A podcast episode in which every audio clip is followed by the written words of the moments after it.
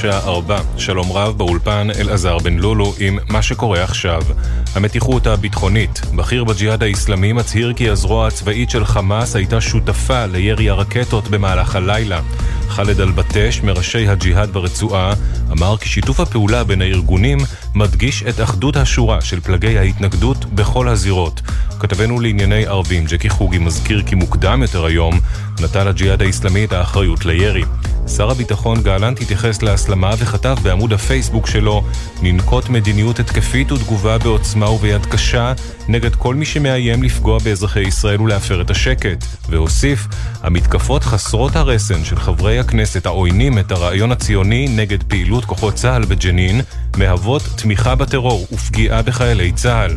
כך גלנט מדבריו הביא פרשננו לענייני צבא וביטחון אמיר בר שלום. שרפה גדולה פרצה בארבעה בתי מגורים בחורפיש שבגליל העליון. ארבעה עשר נפגעו משאיפת עשן, ביניהם גבר בשנות ה-30 לחייו במצב קשה, כל היתר קל. כתבנו קובי מנדל מוסר ש-11 צוותי כיבוי פועלים במקום להשתלטות על האש, הרקע לדלקה עדיין לא ידוע. לאחר החלשות הדולר בימים האחרונים, כעת הוא מתחזק מול השקל ונסחר בשלושה שקלים 44 אגורות. מדובר בעלייה של אחוז. כתבתנו עינב קרנר מציינת שעליית הדולר עלולה להשפיע על מחיר הדלק, שמחירו ייקבע ביום ראשון וצפוי לעלות מעבר למחירו כיום, שעומד על 3 שקלים 84 אגורות לליטר בנזין 95 אוקטן. בעקבות מקרה אלימות מצד תלמידים כלפי מורה בבית הספר מדעים אלון בשדרות, הלימודים ביום ראשון יחלו בשעה תשע. לצוות ההוראה תיארך אספת הסברה בבוקר בנושא התמודדות עם אלימות במערכת החינוך. מטעם הסתדרות המורים נמסר כי ללא כבוד ואמון לעובדי ההוראה לא יתקיים חינוך איכותי ומשמעותי, לא נעמוד מנגד כאשר עובדי הוראה חווים אלימות. ידיעה שהעבירה כתבתנו מאיה שוקן. רוכב קטנוע נפצע בינוני בתאונה בקדימה צורן. כתבתנו הדס שטייף מוסרת שצוות מגן דוד אדום פינה את הפצוע בשנות ה-20 לחייו לבית החולים מאיר בכפר סבא. בתאונה נוספת, בשטח פתוח סמוך לצומת גן יבנה, שני טרקטורונים התנגשו זה בזה. נהג אחד נפצע בינוני ופונה לבית החולים אסותא באשדוד עם חבלות בגפיים. אוסקר גלוך חתם ברדבול זלצבורג. גלוך בן ה-18 עבר ממכבי תל אביב אל מוליכת הליגה האוסטרית והאלופה המכהנת. הוא הבקיע העונה ארבעה שערים ומסר שבעה בישולים במדי מכבי תל אביב. כתבנו בר פלג מוסיף שרדבול זלצבורג ידועה כקבוצה שמפתחת שחקנים צעירים. התחזית עלייה ניכרת בטמפרטורות, בעיקר במישור החוף ובשפלה, והן גבוהות מהרגיל העונה.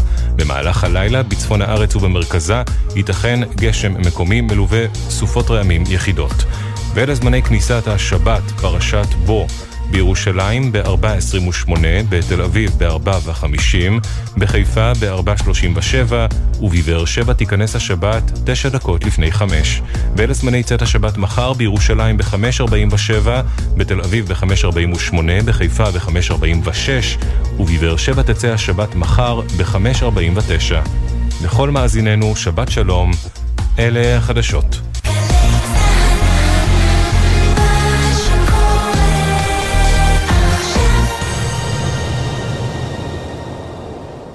עכשיו בגלי צה"ל, שמעון פרנס.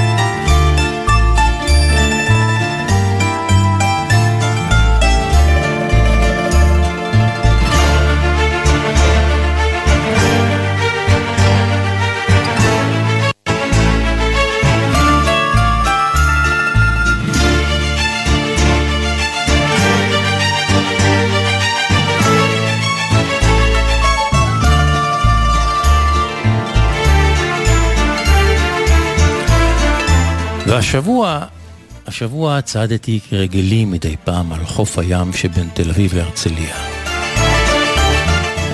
כירושלמי יש לצעדה הזאת איזשהו ערך מוסף עבורי, עם הים מולי ולצידי, ועם הגב לירושלים. זה היה יום שמש חורפי, אביבי, מאיר פנים עם חיוך עצוב על פניו, יום שכמו אומר, אני יודע שעצוב לך בגלל שאין גשם. אבל האין גשם הזה ממש לא באחריותי. שלחו אותי, אז הגעתי. אז תהנה בינתיים אה, ממני עד, עד בואו של גשם, אם יבוא. ותוך כדי צעידה בקטע יחסית שומם של החוף, הבחנתי בכיסא נוח, שעליו ישוב אדם. הוא בלט שם על רקע הלבד הזה של החוף. וכשהתקרבתי יותר ראיתי יהודי חרדי, כן, יהודי חרדי לבוש שחורים, עם זקן אבות בתערובת שחור לבן. ספר גדול על ברכיו. הוא ישוב בכיסא הנוח שלו עם הגב לים. כן, עם הגב לים. האמת, טוב, כבר ראיתי, ראיתי בצעידות שלי חרדים שבאים ללמוד תורה בים, על חוף הים. ראיתי, במקומות מבודדים בדרך כלל, או לרוב. אבל לא ראיתי, לא ראיתי לא אנשים חילוניים ולא דתיים שיושבים עם הגב לים. אלא אם הם רוצים להסתיר את, פני, את פניהם מן השמש היוקדת. האמת הסתקרנתי, לא, לא התאפקתי. התקרבתי אליו מגבו. כמה מטרים ממנו כבר הבחנתי בספר התלמוד שמונח על ברכיו, וכשהתקרבתי, שמעתי אותו ממלמל חרישית לעצמו בארמית.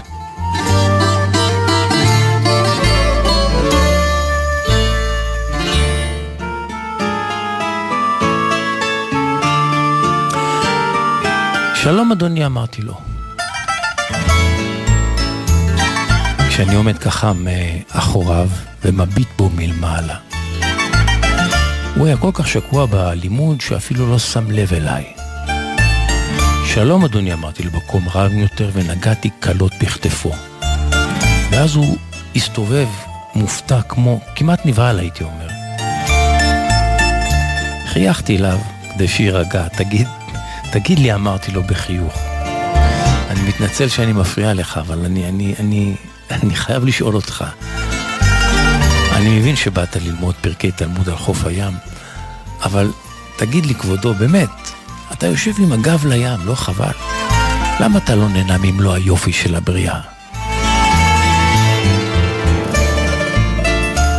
הוא הסתכל עליי כלא מאמין. אחר כך קצה של חיוך עלה על פניו והוא שתק. ואחרי השתיקה הוא אמר לי, שמת לב, אה? אז אני אסביר לך. תשמע, כל חיי אהבתי ים. ואני ירושלמי בכלל, ממאה שערים בירושלים, וחרדים ועוד מירושלים, וים כמעט ולא נפגשים. כשבגרתי הייתי בא לים ויושב שעות בחוף מבודד, מביט בו בהערצה, בכבוד, באהבה, בכמיהה, שעות, שעות, שעות. ואם במקרה הייתה עוברת אישה, הייתי מיד מוריד את העיניים לחול כדי לא לראות, עד שעברה. בהתחלה הייתי בא רק כדי להביט בו, רק כדי להרגיש אותו. ואחר כך החלטתי שאם אני כבר יושב כאן שעות, אז כדאי שאנצל את הזמן ללימוד, ללמוד תורה. והתחלתי להביא איתי ספרי קודש. הייתי יושב שעות מול הים, לומד, אבל אז גיליתי שהים הוא כמו כמו אישה מעורטלת, שהוא מסיח את דעתי ומונע ממני להתרכז, להתרכז בלימוד. היופי שלו, אתה מבין? ואז הבנתי שהלימוד והים לא הולכים ביחד. אז הפתרון שמצאתי זה לבוא לכאן עם ספרים ולשבת עם הגב לים. ככה אני גם לומד, גם שומע את הים ואת הגלים. אני מרגיש אותו מהגב, אני אוהב אותו. אני מחבק אותו מהגב. הקשבתי לו, חייכתי. שוב אני מתנצל שהפרעתי לך, אמרתי לו. ופניתי ללכת. הוא חזר לשקוע בספר התלמוד. ובעודי צועד על קו המים, חזר והצטלצל בראשי המשפט האחרון שלו, עם הגב לים אני יושב. ואז התחלתי לפזם את שירו של מאיר אריאל, שלל שרב, שידוע גם בשיר עם הגב לים, בשם עם הגב לים. עם הראש לשם. ואני צועד ומפזם, וחושב לעצמי שלא רבים יודעים שמאיר אריאל כתב את השיר הזה בסוף שנות ה-80 על מדינת ישראל, כן. עם הגב לים הוא כיוון למדינת ישראל.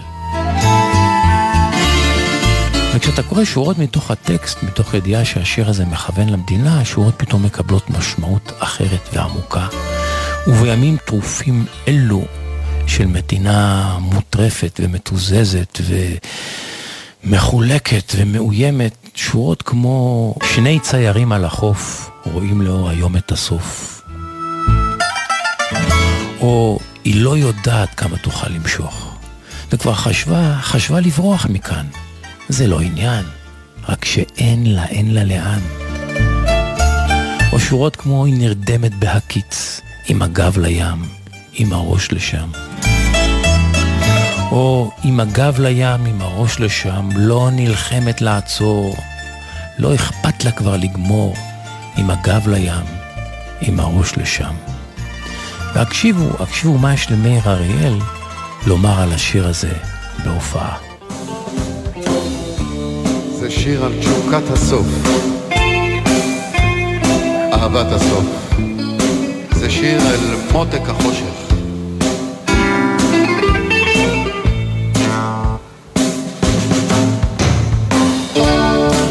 או, או משפטים כמו אחרים שהוא אומר בהופעה. היא הייתה אולי רוצה להיחלץ מזה, אבל היא פשוט לא יכולה. פשוט ממוכרת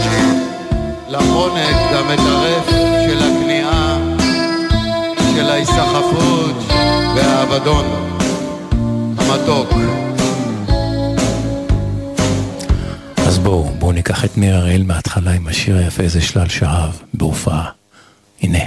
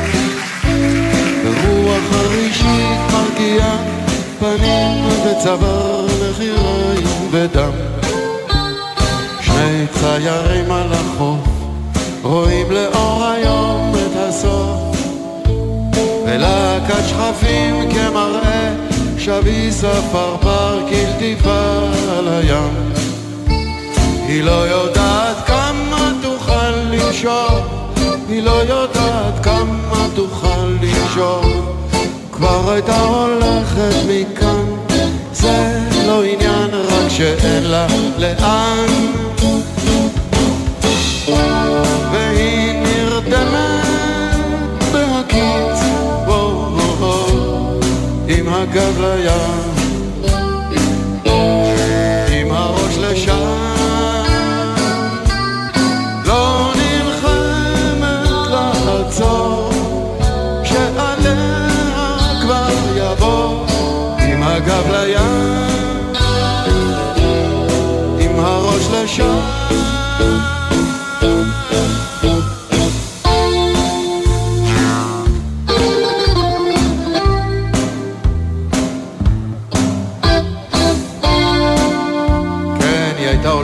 רוצה להיחלץ מזה, אבל היא פשוט לא יכולה, פשוט ממוכרת לחונק גם את הרף של הכניעה, של ההיסחפות והאבדון. האבדון המתוק. אור החשמל מדגדג ואת החושך זה מענג ואנשים יוצאים לחפש מקרה שיקרה אם אפשר במקרה. אם רק אפשר שני ציירים על הבר עוד לא מאמינים שנגמר.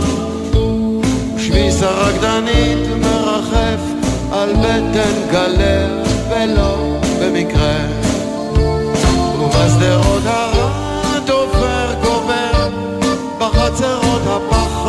נובר צובר פתאום היא מתרגשת נורא. צף מאורע זה יקרה זה קרה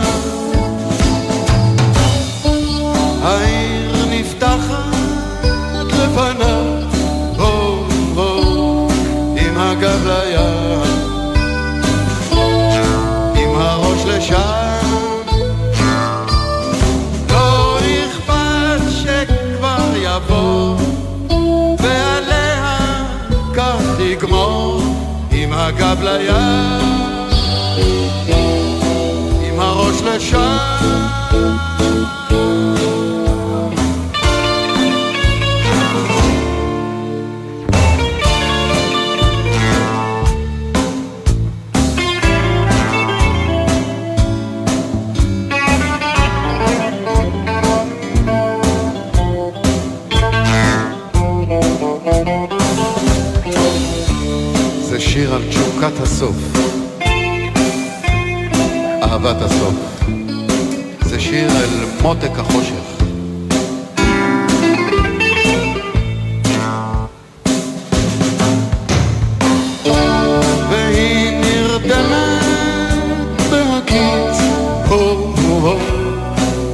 הגב לים, עם הראש לשם.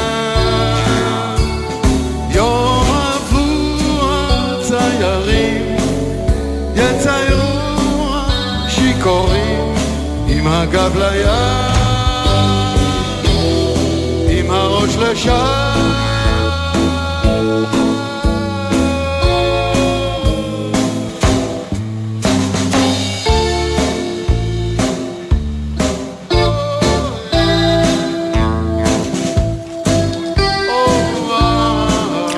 פסוקו הפותח של העונג השישי הוא ציטוט מפיו של הפרופסור ישעיהו ליבוביץ' שהתבטא פעם כך: אני לא יודע אם המשיח בדרך, אבל החמור שלו כבר כאן.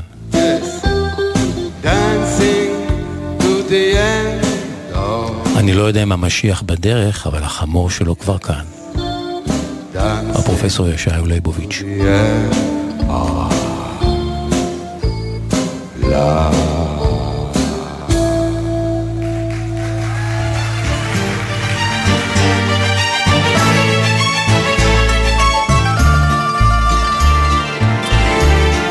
אתם על העונג השישי בתנוחת השעה הזו שבין ארבע לחמש.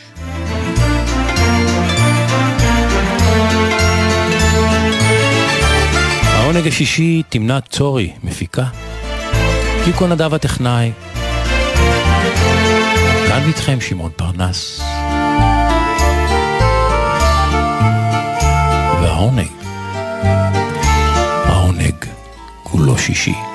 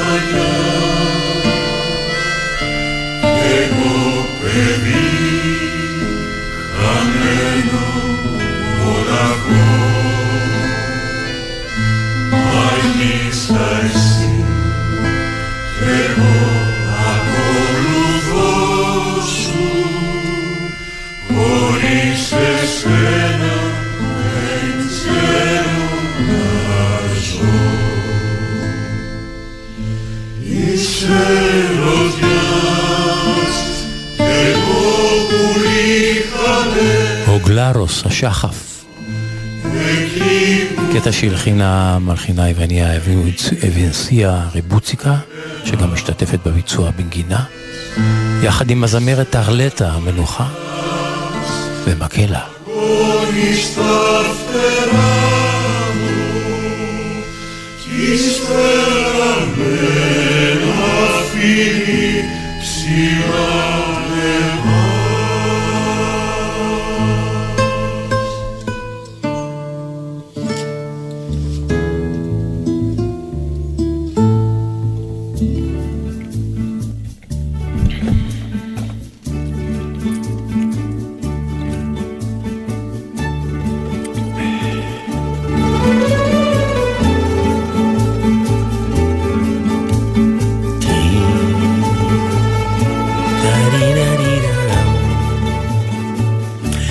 זיקוקי דינור של יום שישי, זיקוקי דינור עם שוק הדינור.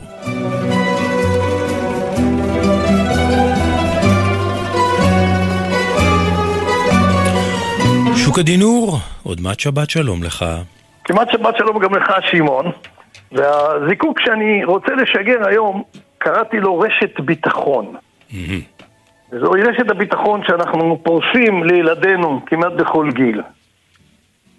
כשילדיי הבוגרים בגרו, יצאו לדרכם העצמאית, הייתי לא פעם.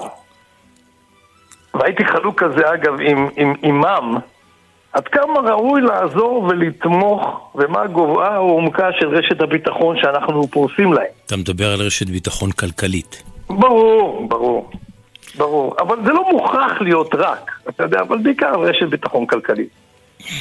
ואז יום אחד נתקלתי במשפט שהפך להיות נר לרגליי. זהו ציטוט מפוליטיקאי אמריקאי בשם פול ריין, שאני לא מכיר אותו, שאמר משהו בערך כך: אנחנו לא רוצים להפוך את רשת הביטחון לערסל, שמערסל אנשים בעלי יכולת ועלול להופכם לאנשים שאננים ותלותיים. אני חוזר עוד פעם, להיזהר לא להפוך את רשת הביטחון לערסל. ומאז שנתקלתי בציטוט הזה, הייתי בוחן מדי פעם עם רשת הביטחון שאני פורס לילדים שלי, לילדים שלי, אינה לפעמים תופסת בטן ומתערסלת. כדי לראות שהם, אתה יודע, הם לא הופכים להיות שאננים ותלותיים. אז בהקשר הזה, הקשב לסיפור קטן, שלח אליי יוני, בן דודי, הוא לא ידע מה המקור. אז הנה הסיפור בשינויים קלים שלי. זוג הורים היה מלווה את הבן שלהם כל שנה ברכבת לבלות חלק מחופשת הקיץ יחד עם סבתא שלו בעיירה בה היא גרה. ההורים עצמם היו מלווים אותו ברכבת והיו שבים הביתה ברכבת של יום המחרת והוא היה נשאר אצל הסבתא. וכשהבן גדל, הוא ביקש מהוריו, תראו, אני כבר גדול, אולי, אולי תאפשרו לי השנה לנסוע ברכבת לבדי לסבתא. ולאחר התלבטות קצרה, ההורים הסכימו. הם רק ביקשו מהסבתא לאסוף את הבן בתחנת הרכבת מיד כשירד, כדי שהם ירגישו נוח, והם ליוו את הבן שלהם לתחנת הרכבת. וכך הם עומדים נרגשים על הרציף, מחבקים את הבן, זורקים לו עצות אחרונות מלוא החופן. והבן אומר להם, ברוכה, זה בסדר, זה בסדר, אני אהיה בסדר. זאת רק נסיעה ברכבת. וסבתא הרי מחכה לי בתחנה אצלה, הכל יהיה בסדר. בן כמה הוא היה? לא כתוב, אבל אני מניח שהוא, בטח, אני יודע, ילד בן שבע, שמונה. כן. והבן פוסע, ועולה לקרון, ולפני שהוא עולה לקרון, האב ניגש אליו, טומן פתק בכיס מעילו של הילד, ולוחש לו, אם פתאום יתגנב אליך איזה חשש ללב או פחד או יהיה לך רגע של מצוקה ברכבת, תתקשר. רק אז, לא, רק אז תקרא את הפתק. תקרא אז את הפתק. והילד מחייך אליו, מפריח נשיקה להוריו, ואומר, יהיה בסדר, יהיה בסדר, אל תדאגו. הרכבת יוצאת לדרכה, והילד בקרון לבדו. בפעם הראשונה לבדו ברכבת, בלי ההורים. וכמו שאב חשש, מדי פעם מתגנבים רגעים של אי נוחות, של מבוכה, אולי אפילו ניצנים של פחד.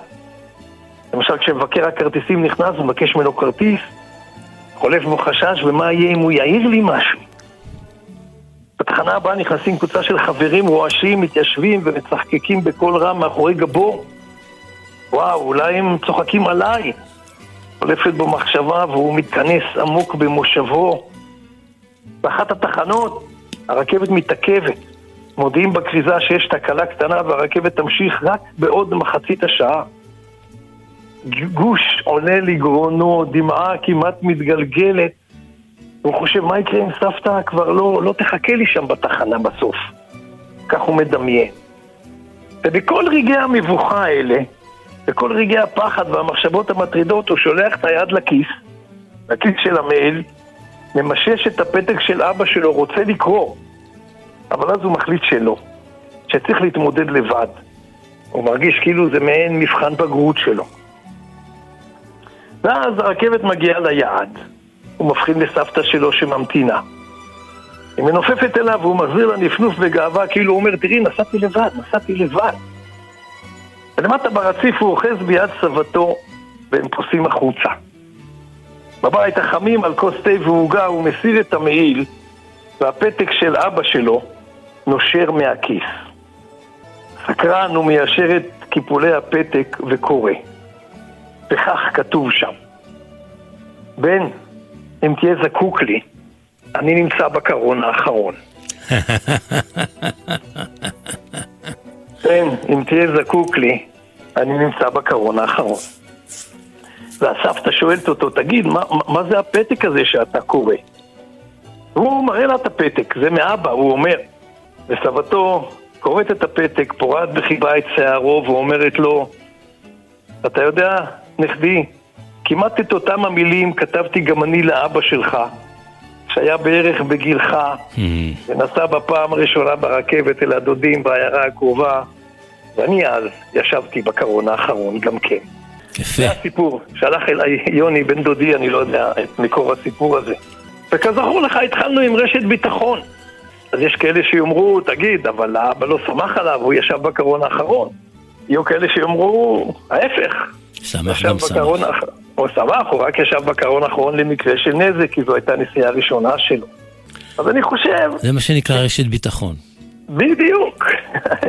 אבל כדאי שבאמת נמשיך ונפרוס רשתות ביטחון, כי ככה אנחנו כהורים, אני לא צריך לספר לך את זה, שמעון. אבל כדאי שנשים תמיד לב שהן לא הופכות לערסלים. ערסלים של נוחות ושאננות. כן, יפה, יפה. כן. שוק הדינור, זיקוקים דינור של יום שישי. שבת שלום לך. שבת שלום גם לך, שמעון. רוצים לכתוב לשוקה? להגיב לסיפוריו? יש לכם סיפורים משלכם לספר, לכם, לספר להם תובנות על החיים? כנסו לבלוג של שוקה, שוקה.דינור.ניים שוקה.דינור.ניים את שוקה אפשר גם לשמוע בפודקאסט, באפל, ספוטיפיי וגם בגוגל.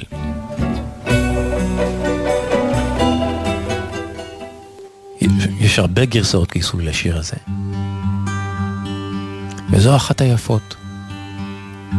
במקור של בני קינג, מי שהיה סולן הדריפטרס, has come. ג'ון לנון עשה קאבר מוצלח לשיר הזה ופרסם אותו יותר משהיה להיט בזמנו של בני קינג. וזו הגרסה של הזמרת הקנדית סקיילר גריי. הנה, מההתחלה, Stand by me עמדי לצידי, הגרסה של אה, סקיילר גריי, בפיה אקוסטית ויפה.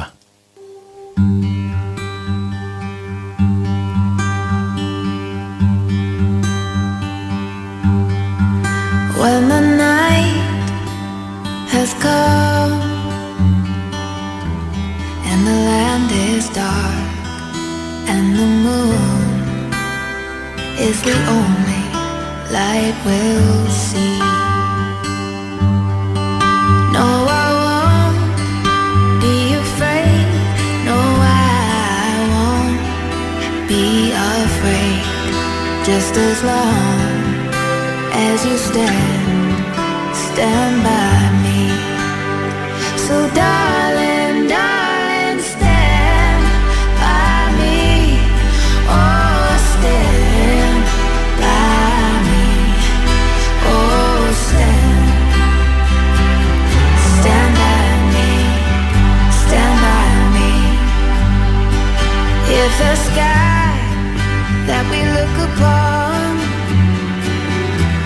should tumble and fall, or the mountain should crumble to the sea. I won't cry, I won't cry, no, I won't shed a tear.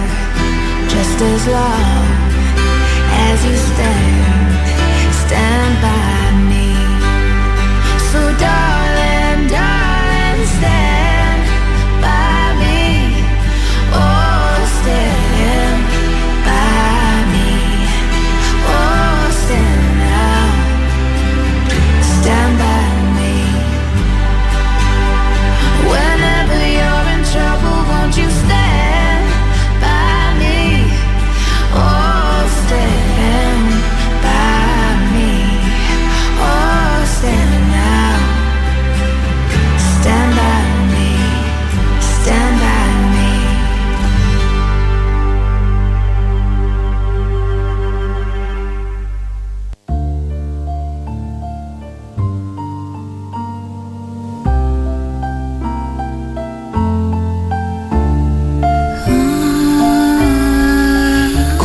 קוראים לה אלן סגרה.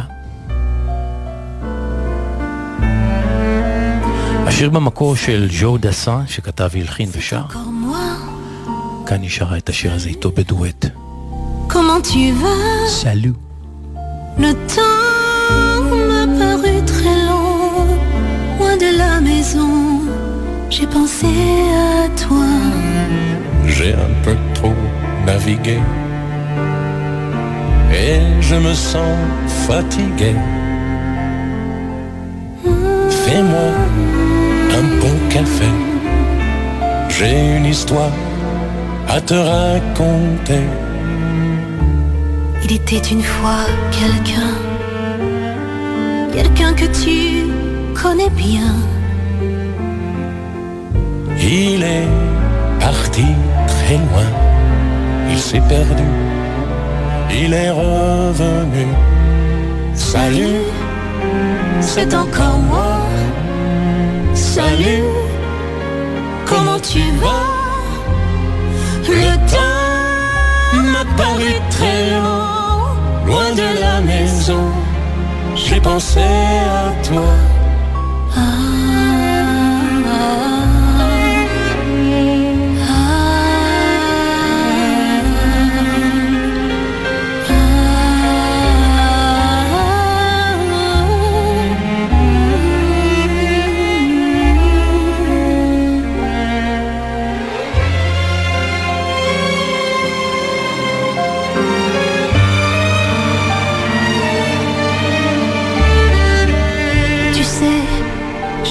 changé. Je m'étais fait des idées Sur toi, sur moi, sur nous. des idées folles, mais j'étais fou. Tu n'as plus rien à me dire. Je ne suis qu'un souvenir.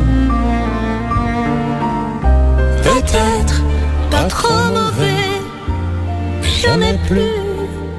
Je ne te dirai salut, c'est encore moi.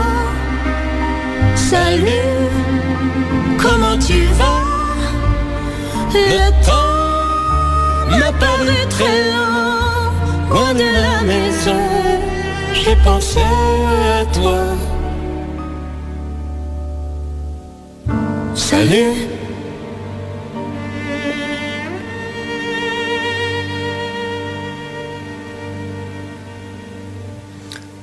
כמה יפה. סלו, היי, כך בצרפתית, אלן סגרה וז'ו דסן.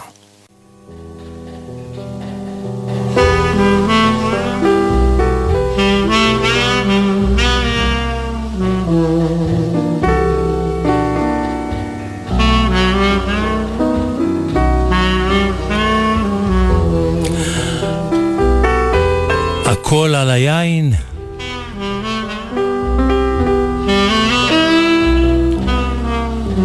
אודות יין בגובה הלב והבקבוק. עם חיים גן, איש היין.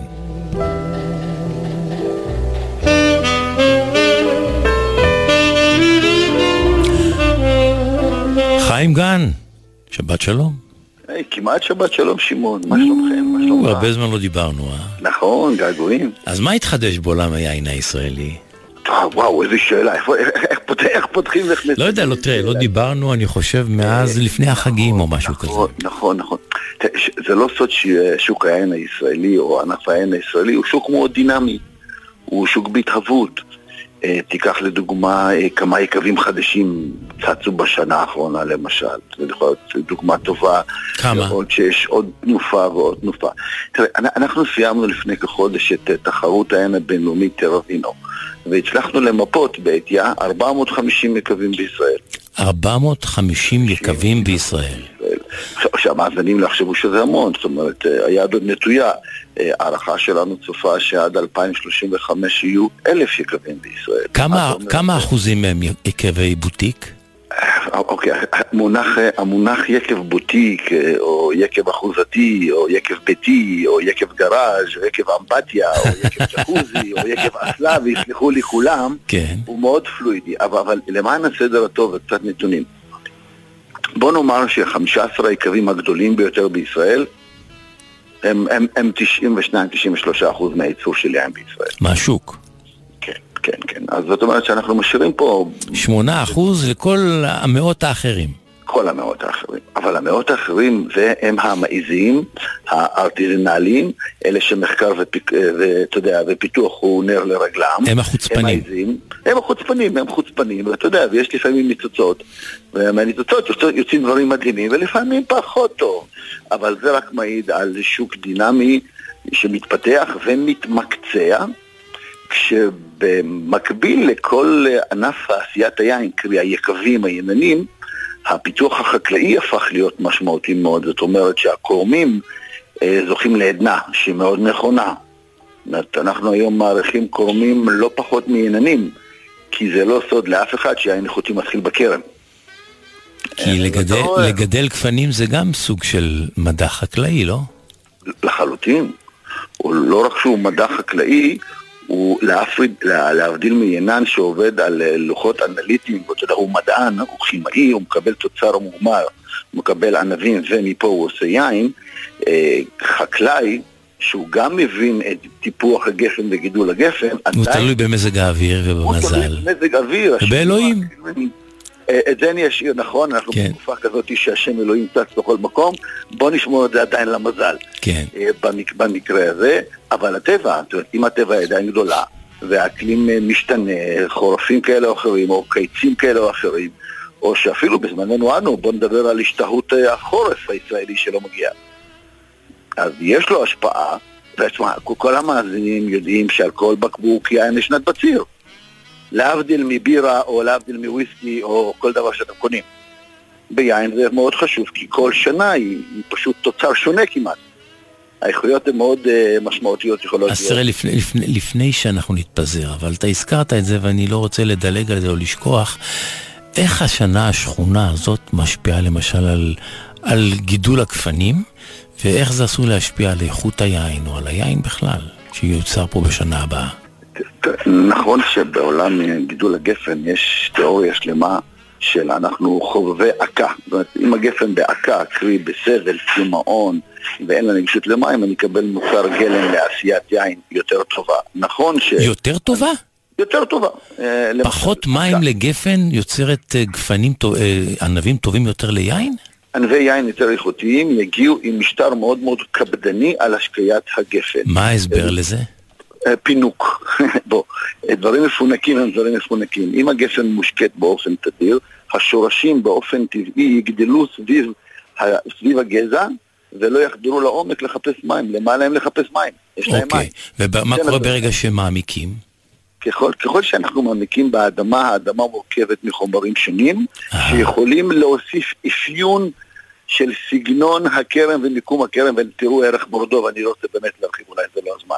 אנחנו מגיעים לרזולוציות שהכרם מאפיינת את תבנית נוף מולדתה, ובואו לא נזלזל במילה תבנית נוף מולדת. זה מה שאנחנו קוראים בעולם היין הטרואר. איך משפיע מבנה הקרקע, האקלים המקומי, על התוצר הסופי. אבל אז, במשפט הזה, אנחנו לוקחים את רוב האחריות מהיינן ומעבירים אותה לקורן. ותאמר, ת- תאמר לי, חוסר יין או משטר יין לגפן משפיע על טעם הענב? משטר מים. ואם אנחנו במשטר מים, כן, זה ישפיע על הריכוזיות של הדברים או של החומרים שאנחנו מחפשים בפרי עצמו. אם זה צבע, פיגמנטים, ארומה, שמנים אתריים, חומצות, יחס של מים מול טעמים. הרי אם אני אשקה את הגפן לפני הבציר, אני אקבל אשכולות שמנים, בריאים, נראים מיליון דולר, אבל הם הכי גרועים לייצור יין. זאת אומרת, אם, אם, אם תלכו בהזדמנות בבקשה ותראו אה, אשכולות של ענבי יין, אתם תראו אשכולות קטנים, מצומקים, קליפה עבה, וההפתעה הכי גדולה, יש לכם לפחות שלושה חרצנים גדולים בכל גרגר קטן. ואת אומרת שהם הכי טובים ליין. ויין כן. אה, בוא, בוא נפריד, אנחנו היום שוקדים... אז גם בארצות, גם בארצות ברוכות מים, שיש שם שפעת מים, מה שנקרא, גם שם מנהלים, אני מניח, משטר מים לגפן. כן, אה, שאלה מעולה, במדינות מסוימות כאלה, בוא ניקח את אה, בורדו כנקודת ייחוס, כי זה כן. מתאים כסטנדרט מאוד גבוה. כן. בבורדו יש הרגולטור לא מאפשר להשקות את הכרמים במשך אף פעם. Mm, Mm, הרגולטור לא מאפשר להשקות את הכרמים. כלומר, מה? רק גשם משמיים. בעל. זאת אומרת שהשינויים בין בציר לבצירים יכולים להיות תהומיים. בישראל אנחנו מאופשרים להשקות, אנחנו. כלומר, אנחנו יודעים להשקות. אנחנו יודעים גם להשתמש בטכנולוג... בטכנולוגיה עילית. אמנם אנחנו לואו-טק, אנחנו חקלאים, אבל זה לא סוד, כאומת ההייטק יודעת אה, לתת לנו אה, המון תוכנות שאנחנו שולטים על בריאות הכרם בצורה שיטתית, גם ברמת הגפן האינדיבידואלית. טוב, אז מאחר וזמננו מוגבל, בואו נחזור להתחלה, ודיברנו על היקבים החדשים שצמחו בישראל. אז בואו אולי אה, תיידע אותנו, או תחכים אותנו בכמה מן היקבים, ה- לפחות הטובים, בשמות שצמחו בשנה האחרונה. תראו, יש, יש באמת עשרות אה, חדשים, אבל המגמה המעניינת היא לראות יננים שעובדים ביקבים גדולים, שכרגע פותחים יקבים קטנים, ארטיזנליים, תחת השם שלהם, עם כל הידע שהם צברו בייצור של מיליוני בקבוקים. ואנחנו רואים מגמה כזאת מאוד מעניינת, שהיא מאוד מאוד מסקרנת. מה, בנוסף, עניינים שעבדו ב- ב- ביקבים הגדולים, שעדיין עובדים, שעדיין עובדים. ופותחים יקבים פרטיים כן. קטנים משלהם. נכון, או שיש להם את זה כבר לא מזמן. או יועצי על, יש לנו ארבעה חמישה יועצי יין בכירים בענף היין הישראלי שבאמת יועצים ליקבים לעשות יינות יותר טובים. הם פתחו גם יקבים כמו איתי להט, יותם שרון, שעושה את זה לא מעט, דוקטור ארכדי פפיקיאן שמפקח, אה, לראות יקבים כמו יקב דלתא, יקב קמיסה להיום, שהוא בית חרושת לייצור יקבים, שעשרות יקבים מייצרים אצלו יין למשל. אנחנו רואים את בית ספר לעשיית יין, יקב סורק, שכל שנה מוציא 15 בוגרים שפותחים יקבים קטנים וביתיים. אז אני יכול פה לעשות name dropping של כמה עשרות יקבים קטנים וארטיזנליים, אבל בשבילם אתם צריכים להגיע אליהם הבית, להגיע אליהם לשדה, להגיע אליהם לקרן. לא תראו אותם בחנויות היין. אה, ואומנם זה ניסוי וטעייה, והנה אני אומר בפה מלא, חלקם מאתגרים יפים ונפלאים, וחלקם עדיין מחפשים את דרכם. אבל אנחנו יודעים שמתוך זה יצאו באמת אה, כמה טובים שימשיכו להוביל את התעשייה, אבל באמת, מבחינת המאזינים, מאזינים יקרים, יש לכם אלפי תוויות יין בשוק הישראלי, יינות ישראלים טובים, מצוינים, שגם מביאים עדנה ואיכות מהעולם, זאת אומרת שיש הכרה בינלאומית לאיכות שלנו. שימו לב לכסף שלכם, הכסף שלכם יכול להביא יינות איכותיים בסגנון ובטעם שאתם מחפשים. חיים גן, תודה רבה לך. תודה לך. עוד נשוב ונדבר וניפגש. בשמחה רבה. שבת שלום. שבת נפלאה.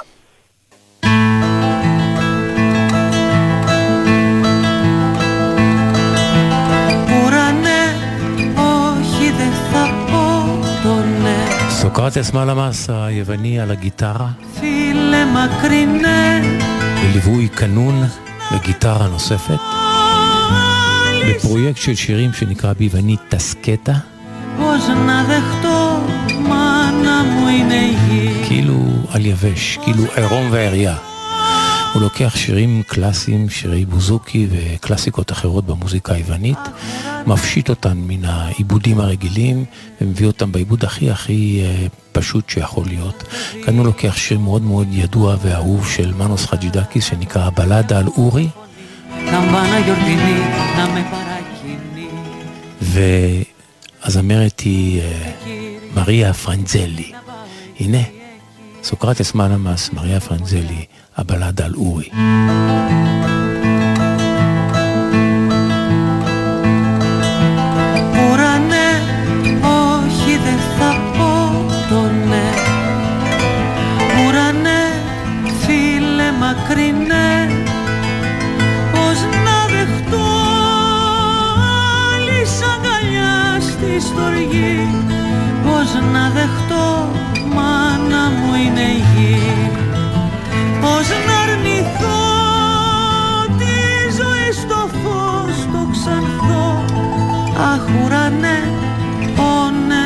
Μακρινέ. Κάθε δειλινό κοιτώ τον ουρανό, το γάλανο Κι ακούω μια φωνή, καμπάνα γιορτινή να με παρακινεί.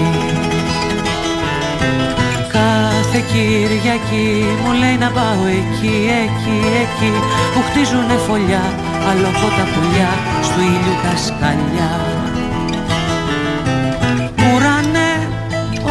όχι δεν θα πω το ναι Ουρανέ, φίλε μακρινέ.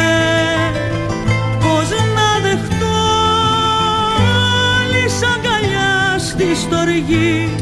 Πώς να δεχτώ μάνα μου είναι η γη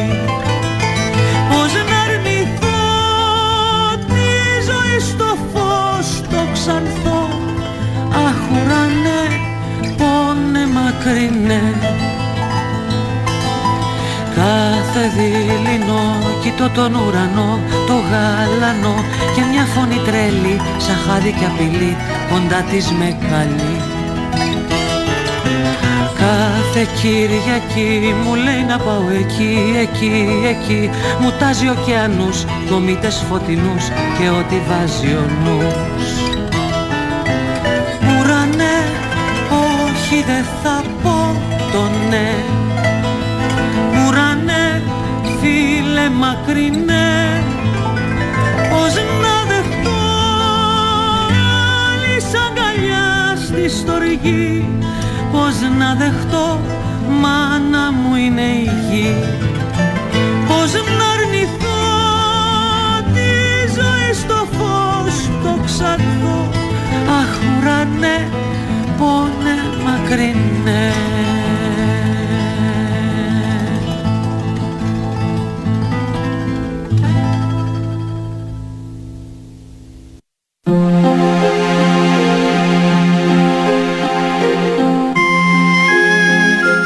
פסוקים נבחרים מהפטרת השבוע, קורא השחקן יוסי קינן.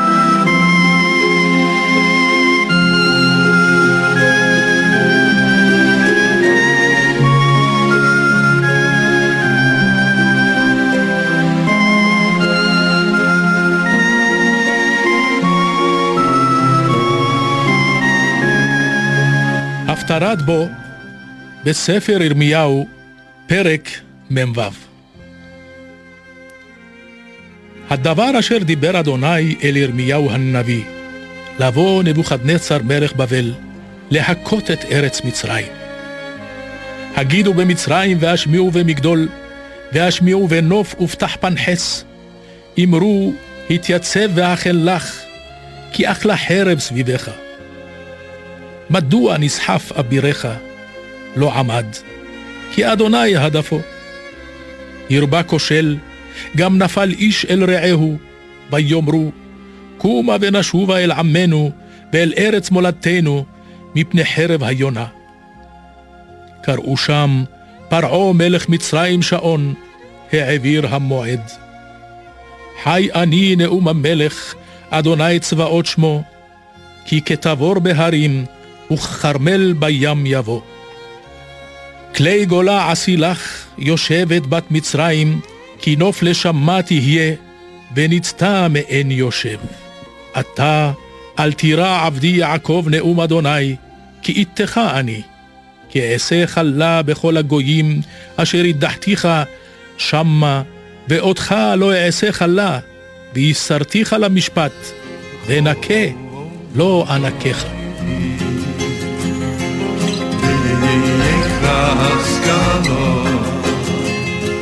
banana.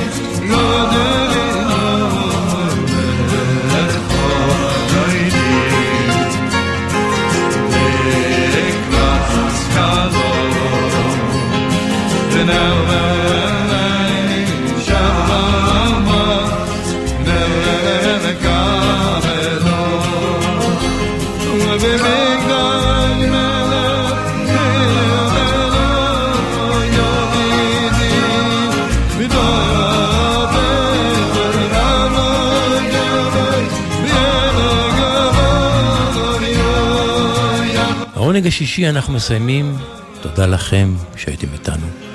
נאמר תודה לקיקו נדב הטכנאי. אם תרצו ניפגש כאן גם מחר, גלי צה"ל בין 12 ל-2, שבת עם העונג השביעי. שבת שלום.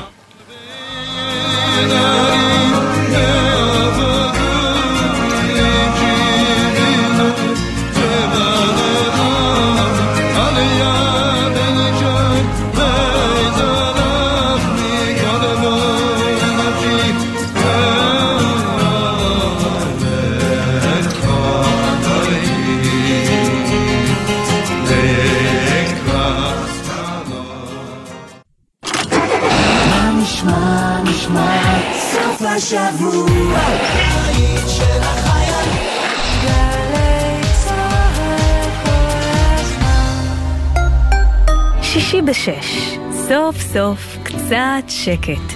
אפשר לשמוע ציוץ של ציפור, רשרוש של עיתון, נחירות של שנץ, אבל כדאי לשמוע את שש בשישי. אנשי תרבות, חברה וספורט באים לאולפן גלי צה"ל עם שש תובנות, גילויים חדשים או סיפורים אישיים מהשבוע החולף. והפעם, דניאלה ספקטור. היום, שש בערב, גלי צה"ל. דמיון צועני התזמורת האנדלוסית הישראלית אשדוד מארחת את ירדנה ארזי בקונצרט מיוחד. מוזיקה צוענית, בלקנית, ערבית ואנדלוסית לצד הלעיתים הגדולים של ירדנה ארזי. שלישי, שמונה וחצי בערב, המשכן לאומנויות הבמה אשדוד, ובקרוב בגלי צה"ל. מיד אחרי החדשות, ציפי